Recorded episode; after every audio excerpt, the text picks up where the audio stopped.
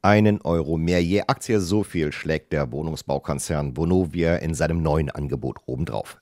Was sich nicht besonders spektakulär anhört, ist tatsächlich ein ordentliches Zugeständnis beim Preis. Das Volumen des Geschäfts steigt so von 18 auf 19 Milliarden Euro. Das Geld ist gedacht für Hedgefonds, die sich beim vorigen Mal noch zurückgehalten haben. Sie hatten auf mehr Geld spekuliert. Es geht um das Kleingedruckte. Weil Bonovia zunächst nur über etwas mehr als 50 Prozent der Aktien verfügen wird, muss der Konzern dafür sorgen, dass er die Gewinne der Deutsche Wohnen per Vertrag bekommt. Das funktioniert in der Regel über einen sogenannten Beherrschungsvertrag. Danach hätten die Hedgefonds ihre Aktien für mehr Geld verkaufen können. Diese Spekulation ging schief. Bonovia geht nun auf Nummer sicher.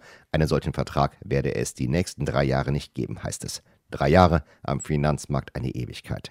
Marc Tüngler, Geschäftsführer der Deutschen Schutzvereinigung für Wertpapierbesitz, ist sich deshalb sicher. Wenn die Vonovia jetzt sagt, das wird über drei Jahre nicht passieren, dann ist das schon so, dass die Hedgefonds die Lust und Laune verlieren, hier weiter zu spekulieren und deswegen für 53 sehr wahrscheinlich andienen werden.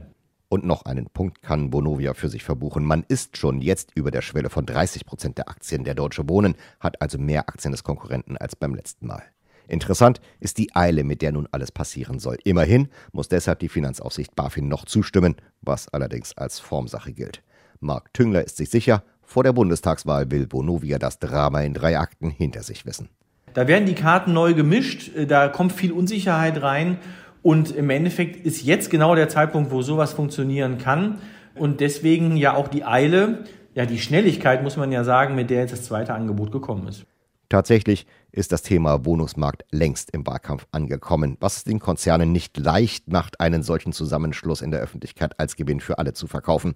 Die Zustimmung des Kartellamts zum Zusammenschluss war deshalb viel kritisiert worden. Eigentlich ohne Grund, meint Klaus Michelsen vom Deutschen Institut für Wirtschaftsforschung. Bei Lichte betrachtet ist die Fusion aber weniger groß, als man äh, das äh, glauben kann. Zwar werden hier insgesamt 550, 570.000 Wohnungen zusammengeführt.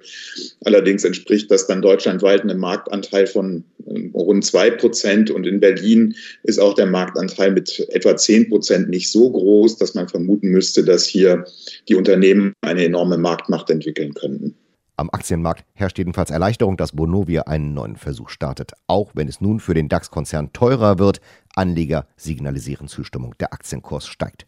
Deutschland ist mit einem Global Player auf dem Wohnungsmarkt ohnehin möglicherweise gut beraten. Auch US-Investoren oder britische Gesellschaften sind hier sehr aktiv.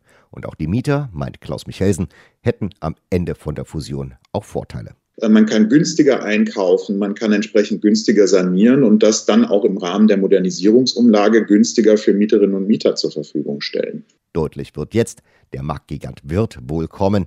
Klar ist nach allen Diskussionen in Politik und Gesellschaft aber auch, schalten und walten wie er will, kann auch ein solcher Gigant eher nicht. Ohne gesellschaftliche Akzeptanz haben es auch die größten Konzerne schwer.